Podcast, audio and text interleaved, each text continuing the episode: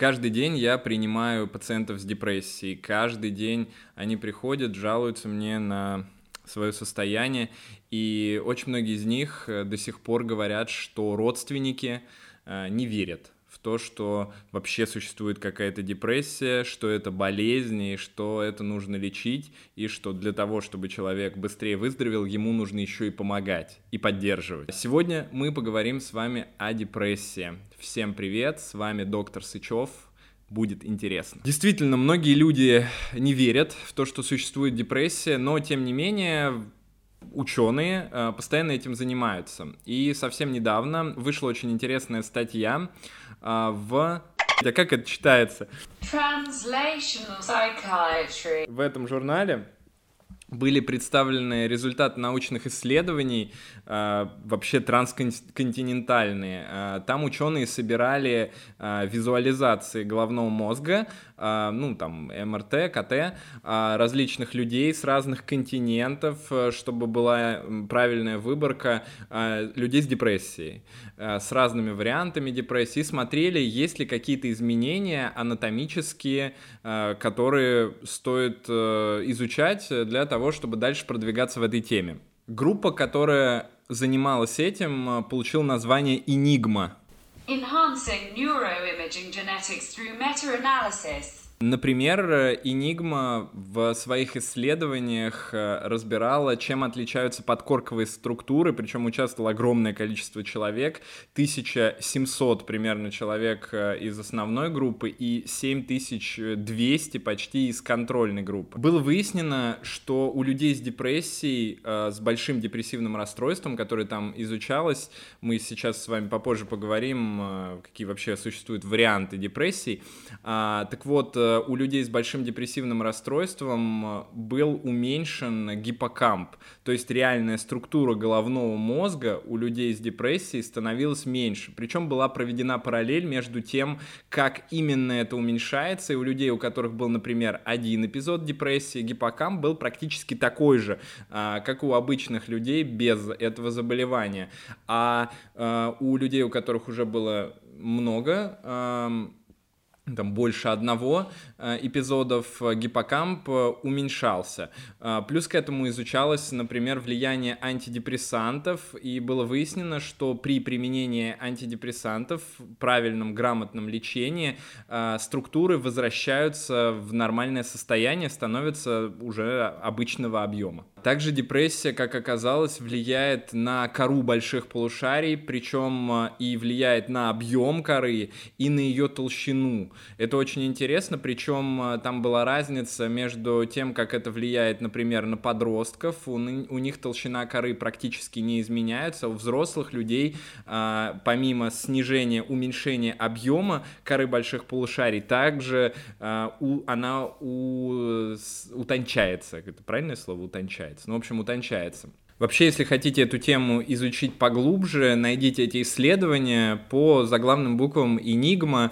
А, ну, например, можно это посмотреть на PubMed. Мы будем эту тему подробнее разбирать, наверное, в течение того, как будут продвигаться эти исследования. Ну, на данный момент, я думаю, в этом конкретно ролике достаточно вот этих общих сведений. Давайте начнем разбор депрессии с того, как она описана в международной классификации болезней. Сейчас у нас международная классификация болезней 10 пересмотра. А, в Америке там чуть-чуть э, побыстрее все развивается. Следующую классификацию болезней 11 пересмотра ждем в 2022 году. Сейчас э, периодически про нее что-то снимаю, пишу, но э, сказать на 100% как там будут обстоять дела с разными диагнозами еще нельзя. На данный момент у нас есть по факту три таких варианта э, разных депрессий. Это депрессивный эпизод. Это вот может быть у каждого человека.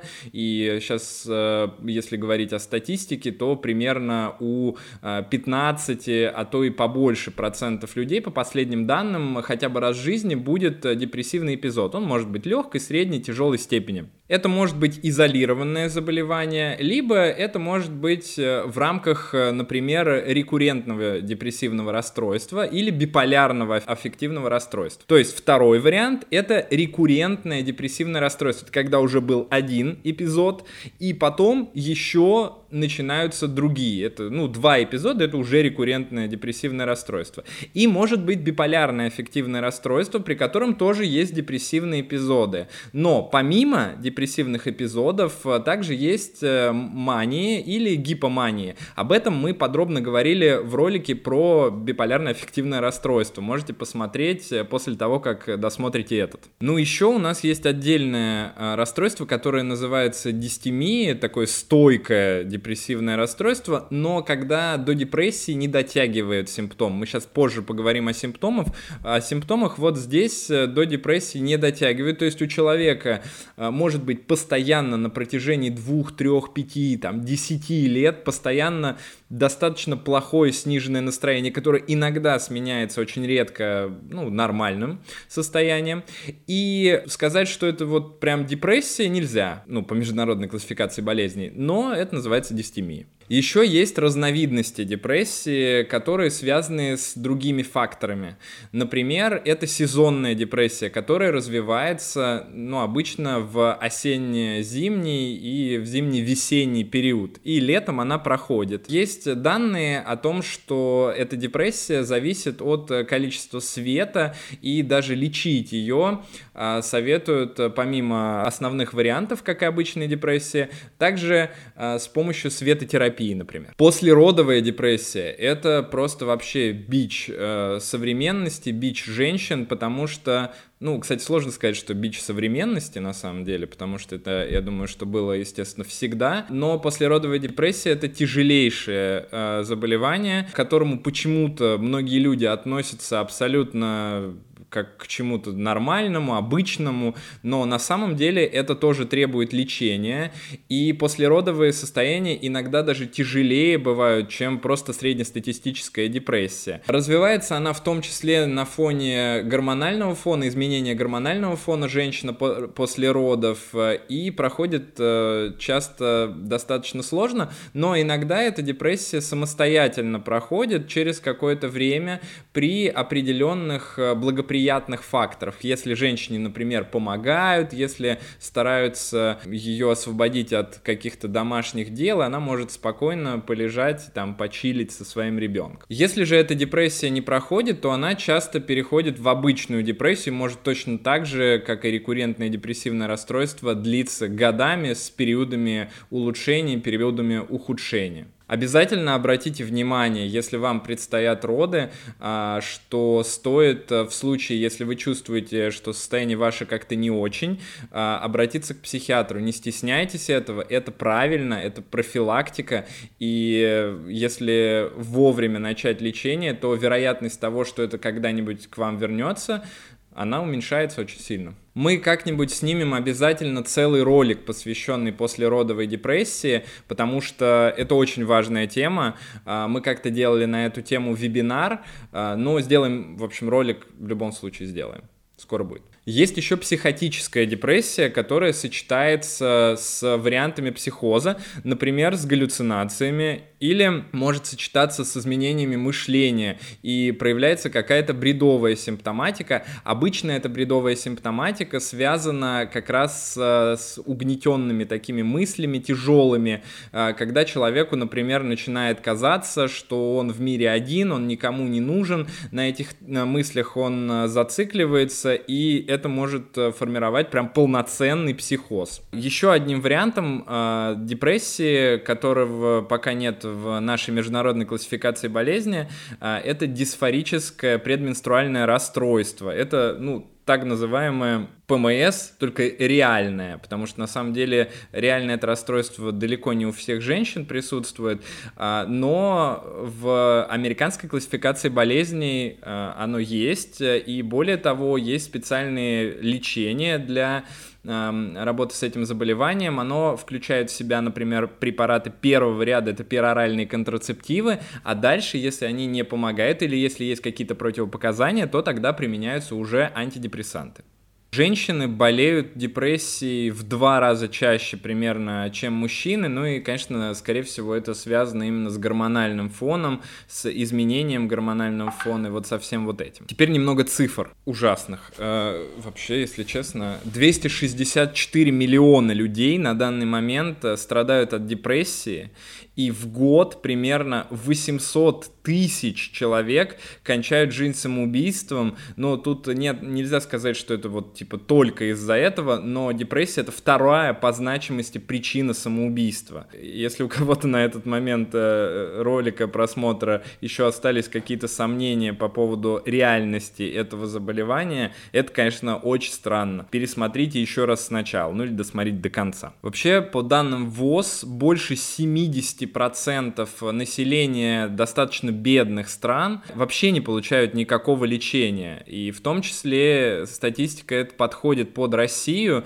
а, потому что у нас люди не лечатся от этого заболевания. Ну, точнее, конечно же, лечатся уже сейчас потихонечку с а, просветительской работы это появляется, но все равно очень многие а, не понимают, что это надо лечить и пытаются с этим как-то справиться самостоятельно, что очень неправильно. Но мы с вами, когда говорим о симптомах, конечно же, все обобщаем и берем, наверное, основное, ну вот рекуррентное депрессивное расстройство. То есть депрессивное расстройство, которое не просто один раз появилось, две недели побыло и прошло, а депрессивное расстройство, которое у человека проявляется периодически. Симптомов депрессии крайне много, просто огромное количество. Э, мы сейчас обо всех них поговорим и поговорим еще немножечко с вами о механизмах возникновения конкретных симптомов, потому что сейчас психиатрия у нас потихонечку двигается к тому, чтобы разные симптомы депрессии лечились разными препаратами. До сегодняшнего момента в большей мере большая часть депрессии лечилась одними и теми же препаратами. Но а, на данный момент ученые потихонечку начинают выяснять, что разные виды нейромедиаторов, о нейромедиаторах мы с вами будем говорить еще очень-очень-очень много раз в наших видео, посвященных э, химии мозга, у нас одно видео уже есть, можете посмотреть потом. А, ну так вот, у нас есть основные виды нейромедиаторов, это серотонин, норадреналин э, и дофамин. Основные виды, именно которые задействуются в механизмах появления депрессии. И вот э, в современных э, американских учебниках уже потихонечку начинают депрессии разделять на серотониново-норадреналиновые, норадреналиново-дофаминовые и такие сочетанные, в которых, э, в общем, есть симптомы и серотониново-норадреналиновые, и норадреналиново-дофаминовые. Звучит как скороговорка какая-то. Серотониново-норадреналиновые. Условно можно разделить эти два вида депрессии на симптомы избыточного негативного аффекта и симптомы недостаточного позитивного аффекта. Ну и если все это теперь соединить в одну картинку, то э, серотониновые симптомы это избыточность негативного аффекта, дофаминовые симптомы это э, недостаточность позитивного аффекта, а норадреналиновые это ну типа и те и те. Соответственно, серотониново-норадреналиновые депрессии включают в себя э, хандру, раздражительность, отчаяние, вину, самоуничижение, недовольство, сильную грусть. А норадреналиново-дофаминовые симптомы — это безрадостность, безнадежность, утрата интересов, сложности в получении удовольствия, тоска, ну и подавленность. Очень часто бывает, э, что все симптомы, э, как я уже сказал, э, есть, появляются у человека, и тогда человек ну, в общем-то, нуждается в терапии, э, которая будет э, поднимать ему концентрацию и серотонина, и норадреналина, и дофамина. Но на самом деле не все так просто, как в картиночках ВКонтактике. Э, для этого, в общем, мы снимаем, еще раз, да, сделаю рекламу наших роликов по химии головного мозга. Потому что, если говорить прям объективно, то не только количество норадре... норадреналина, серотонина и дофамина на это влияют, но также и, например, рецепторы, которые там находятся, но в этом надо разбираться, в этом ролике, я думаю, нет а, абсолютно никакого смысла. Есть, конечно, еще дополнительные симптомы, которые тоже очень часто встречаются при депрессии, и а, нельзя их отнести конкретно к какой-то а, нейромедиаторной системе. Например, это снижение или повышение аппетита. Практически всегда люди в депрессии начинают либо отказываться от еды, у них пропадает аппетит, вкус э, еды, и э, ну, они перестают просто питаться так, как питались до этого. Либо наоборот, э, за счет определенных ферментов начинают кушать больше, больше, больше и полнеют. В эту же группу симптомов можно отнести проблемы сна тоже при депрессии. Это вообще не редкость. Практически у всех моих пациентов с депрессией есть какие-то проблемы со сном. Причем точно так же, как и с аппетитом, они могут проявляться как в снижении э, количества сна, это могут быть сложности в засыпании, люди не могут по несколько часов уснуть, ворочаются, э, либо это может быть тревожный в принципе сон, который не дает абсолютно никакого удовлетворения, человек утром просыпается и все равно хочет спать спать, а заснуть не может. Это ранние утренние просыпания, очень частые при депрессии, когда в 4 или в 5 часов утра, совсем на рассвете, или даже еще если мы берем зиму, то даже не на рассвете, человек просыпается и все, больше не может уснуть, может лежать, ворочаться, иногда бывает, что засыпает через несколько часов. Ну, в общем, надо сказать, что, естественно, такие проблемы со сном, а, они приводят к еще большему усугублению депрессии, то есть депрессия за счет своих же симптомов усугубляет сама себя. Также могут быть проблемы с концентрацией внимания, например, э, с памятью, которые очень часто отмечают э, мои пациенты и говорят о том, что вот я э, раньше на работе все держал в голове, а теперь мне приходится записывать, и даже когда я записываю, я все равно забываю об этом. Ну и, конечно же, суицидальные мысли. Они очень часто проявляются у людей с депрессией, и у кого-то они проявляются просто как какая-то мысль, которую не обязательно реализовывать. У кого-то это очень сильные переживания, которые в действительности э, как будто бы кажутся необходимыми человеку, но вот в этом моменте мне хочется обратиться к людям, которые страдают депрессией. В тот момент, когда у вас возникают э, суицидальные мысли, э, пожалуйста, попробуйте абстрагироваться от них, понимать, что эти мысли — это не совсем ваши мысли, это мысли, которые проецируют вам ваше заболевание, и, соответственно, если вы сможете от них абстрагироваться, ну, это то, что в английском называется diffusion, когда вы можете как будто бы немножечко со стороны э, понаблюдать за этими мыслями и, э, ну, критично к ним отнестись. Это очень сильно может помочь. Существует большое количество упражнений из когнитивно-поведенческой психотерапии, которые построены именно на этом. Также есть целый список тревожных симптомов, связанных с тревогой, которые есть при депрессии.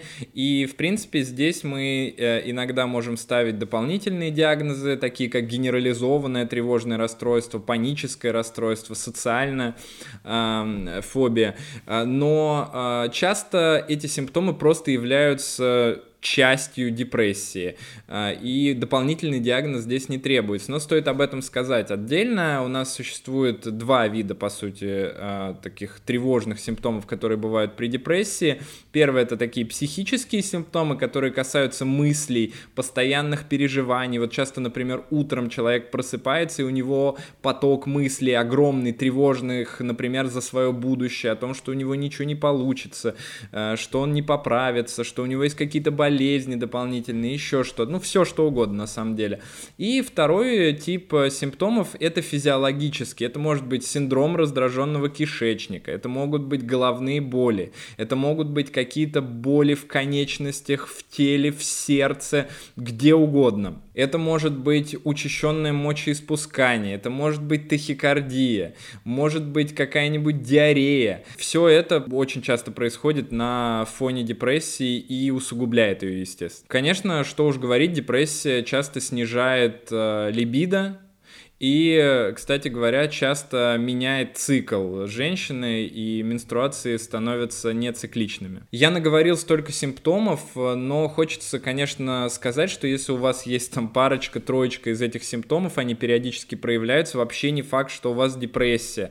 А, и уж если вы хотите проверить, вы можете пройти тестирование. Мы внизу оставим ссылочку на тест э, Аарона Бека, такой самый популярный тест, э, который можно пройти. И если там, предположительно, вы у себя увидите после прохождения э, теста депрессию, лучше сходите к психиатру за диагностикой. То есть тест не является диагнозом, э, результаты теста не являются диагнозом, но если там много баллов, то лучше сходите провериться. Помните, что чем э, раньше вы начнете лечиться, тем более эффективным, скорее всего, будет лечение. Пару слов о том, что депрессия — это отчасти, как минимум, э, генетическое заболевание. Ну, понятное дело, что оно мультифакторное, то есть тут э, имеет значение, как мы с вами понимаем, и физиология, и детские какие-то переживания, и вообще как жизнь у человека протекает, и уровень дохода, и, в общем, много-много-много всего, но вот отдельно хочется сказать, что генетическая часть у этого заболевания тоже есть. Как это, ну, определили, естественно, что у людей, которые болеют депрессиями, а, есть родственники, как правило, которые тоже страдали от депрессивных расстройств или от э, биполярного аффективного расстройства, и э, вероятность э, депрессии повышается у тех, у кого были родственники, ну или есть родственники, которые чем-то таким болели. Существует достаточно много факторов риска. Ну вот, например, один из, одно из этого — это э, генетическая предрасположенность. Также фактором риска являются какие-то серьезные жизненные изменения, стрессы, переживания. Очень часто люди погружаются в депрессию не сразу, а так сказать, поведенчески, когда с ними случается какой-то стресс серьезный, например, они попадают в больницу, а, просто по другой какой-то причине ногу сломали, допустим, и из-за этого этого меняется их э, круг интересов, они постепенно перестают э, куда-то ходить к друзьям,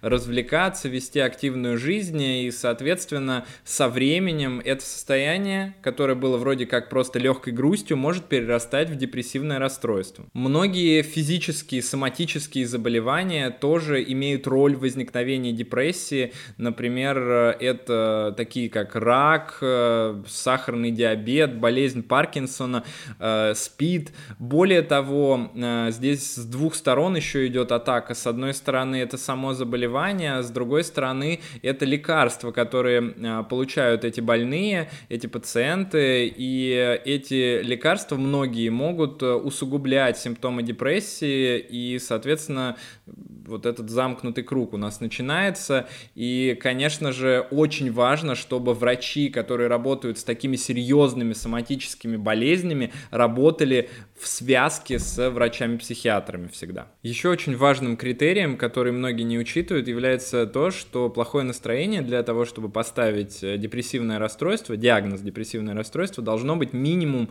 две недели.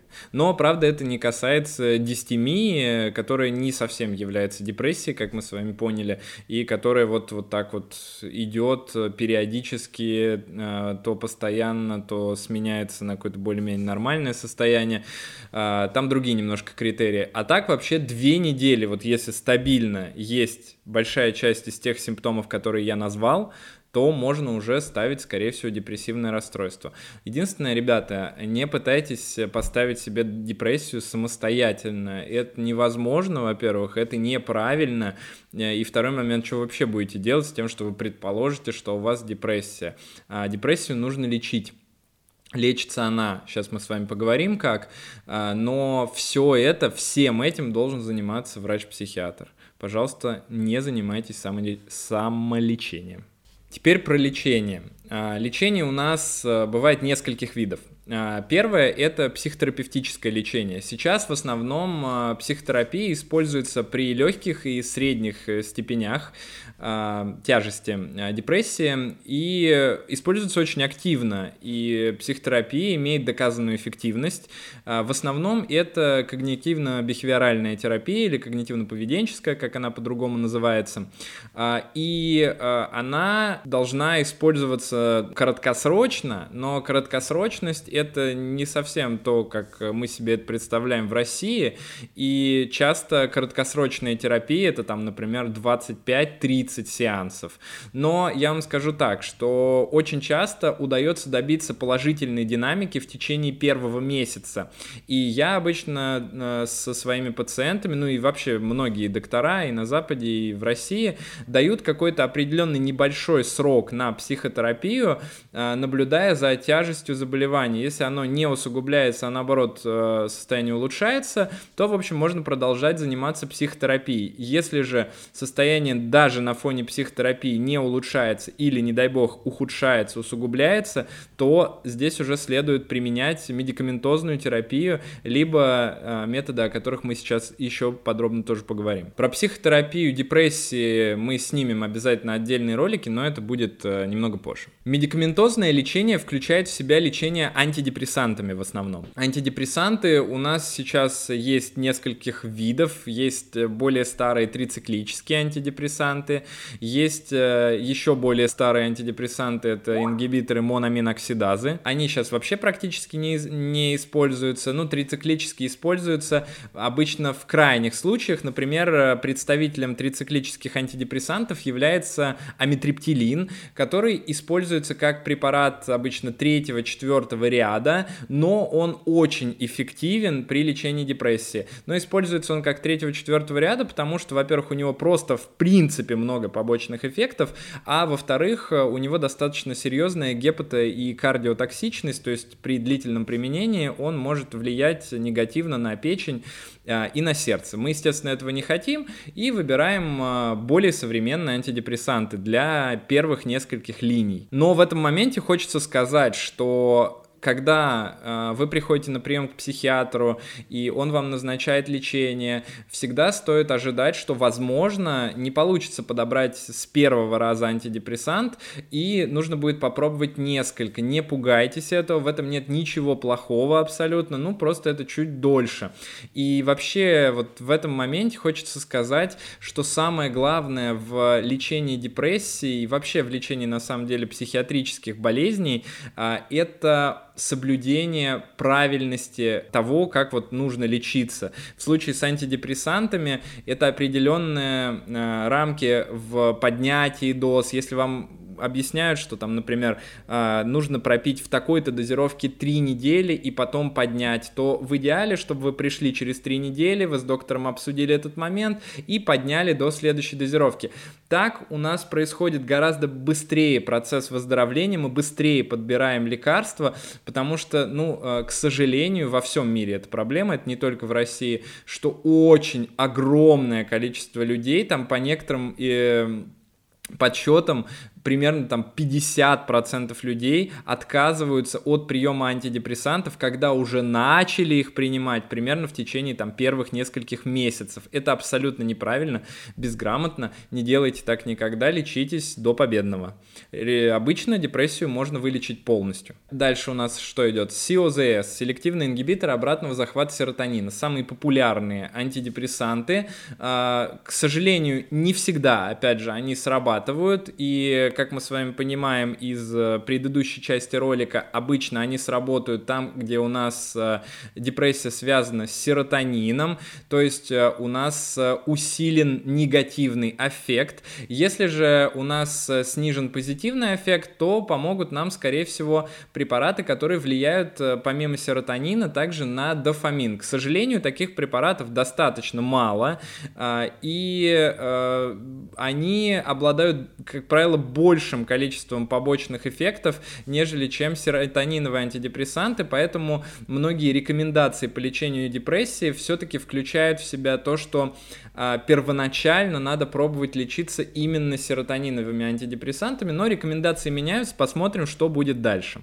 А, но в любом случае не пытайтесь в этом прям подробно разобраться, просто желательно, чтобы вас психиатр а, назначал лечение в зависимости от механизма действия антидепрессанта и в зависимости зависимости от конкретных симптомов конкретной депрессии, потому что они лечатся немножко по-разному. Есть еще антидепрессанты, имеющие вообще немножечко другие механизмы действия, они тоже э, могут использоваться. Мы об этих препаратах периодически снимаем видео, например, есть вот интересный препарат Brintelix, мы про него недавно снимали видео. У него механизм очень сильно отличается от э, COZS и от э, тех, которые действуют на серотонин и норадреналин. Там определенный механизм действия, можете посмотреть, это интересно. Также стоит помнить, что антидепрессанты многие и вот здесь как раз в основном это СИОЗС, а, можно принимать э, при беременности э, и во время грудного вскармливания, но обязательно об этом говорить с врачом. Просто так принимать не надо.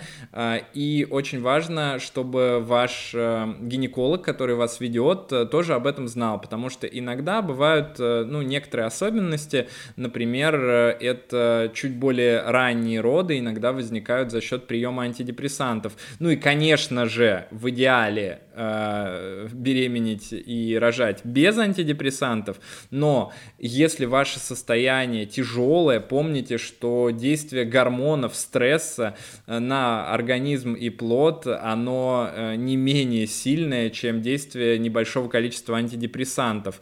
Э, кстати, здесь в этом моменте хочется еще одно наше видео посоветовать про мифы об антидепрессантах, там эта тема подробно рассмотрено. Еще очень распространенным на Западе методом лечения депрессии является электросудорожная терапия. Вы сейчас, наверное, сразу представили вот эти фильмы, да, пролетая над гнездом кукушки, где Джека Николсона привязывают э, к кушетке и вставляют электроды, его начинает жутко трясти. На самом деле электросудорожная терапия — это абсолютно гуманная процедура, которая очень часто даже в Америке используется как э, процедура первой линии для лечения депрессии а, э, до антидепрессантов. Э, это очень интересно, потому что у нас пока это как-то не так распространено. Обычно эта процедура проводится несколько раз в неделю. Конечно же, есть определенные противопоказания. Конечно же, есть э, иногда побочные эффекты, которые включаются, там, например, спутанность сознания даже. Но, тем не менее, это очень эффективный метод. В отличие от, например, очень распространенного метода в России, но, кстати, это и не только в России, и в Штатах тоже это очень распространено, применение всяких травяных сборов, включая, например, травяной сбор со зверобоем.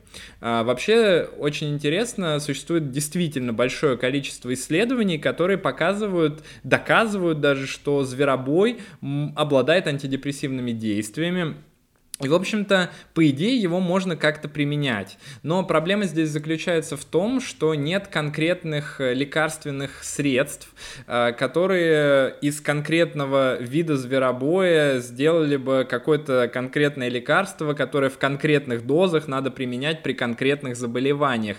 Это приводит к тому, что существует огромное количество неучитанных э, побочных эффектов, которые возникают, могут возникать у людей, которые этот зверобой там заваривают, покупают в каких-то БАДах или еще что-то, не делайте так ни в коем случае, пока э, официальная наука э, занимается изготовлением качественных антидепрессантов, э, люди э, ну, скажем, э, не самые лучшие в этическом понимании этого смысла, разрабатывают вот такие БАДы и э, травят ими буквально население. Конечно, не хочу никого обижать, но это методы лечения абсолютно э, без доказанной эффективности. Ну, я объяснил сейчас, как именно эта эффективность работает. Хочется еще пару слов сказать про детей и подростков. Очень важно обращать внимание на проблемы с настроением у подростков. У подростков, да и у детишек э, очень часто депрессия проявляется вообще без сниженного настроения. Но она может проявляться, например, раздражительностью, это чаще у подростков, или, например, какими-то соматическими проявлениями, к примеру, когда у ребенка постоянно болит живот. Это обычно в более раннем возрасте. Поэтому очень важно, если нет действительно каких-то соматических заболеваний, а у ребенка постоянно проявляются какие-то симптомы, он на них жалуется, то, возможно, стоит сходить к детскому психиатру и поинтересоваться, что же происходит. Никогда не бойтесь этого, если вы при, пришли к психиатру, это не означает, что вы там какой-то псих или что-то такое. Но вы на меня посмотрите, я обычный человек, э, такой же, как каждый из вас, и вот я принимаю. Ну, я, правда, с детками не работаю. Ну и, конечно, напоследок, ребята, очень хочется сказать э, родственникам, э, пациентов с депрессией. Принимайте всерьез то, что говорят вам э, люди. Очень важно вовремя начать лечение, но не менее важно чтобы человек, который лечится от депрессии, получал поддержку от самых близких людей. Есть исследования, которые доказывают, что интеграция родственников в лечение пациента дает гораздо более быстрые результаты, чем отсутствие этой интеграции. Поэтому помогайте, освобождайте от каких-то дел, помогайте по дому, а, делайте, я не знаю, там, устраивайте какие-то прогулки, а, старайтесь поддерживать всеми силами, а, может быть, вместе сходить, например, к семейному психотерапевту или что-нибудь такое. Обязательно поддерживайте. Депрессия – это реальная болезнь которую нужно лечить, которой болеет очень много людей, и которая, тем не менее, успешно лечится. И отчасти проблема заключается как раз в том, что многие люди являются такие, такими э, диссидентами относительно депрессии. Такого быть не должно. Ну, наверное, все на этом. Э, хочется сказать вам спасибо, что вы прослушали этот ролик. Обязательно подпишитесь на канал. У нас здесь каждую неделю выходит по два целых ролика, полезных, интересных, иногда просто веселеньких. Подписывайтесь, ставьте лайки, э, колокольчики и оставайтесь со мной. Мы здесь занимаемся медициной. С вами был доктор Сычев. Пока.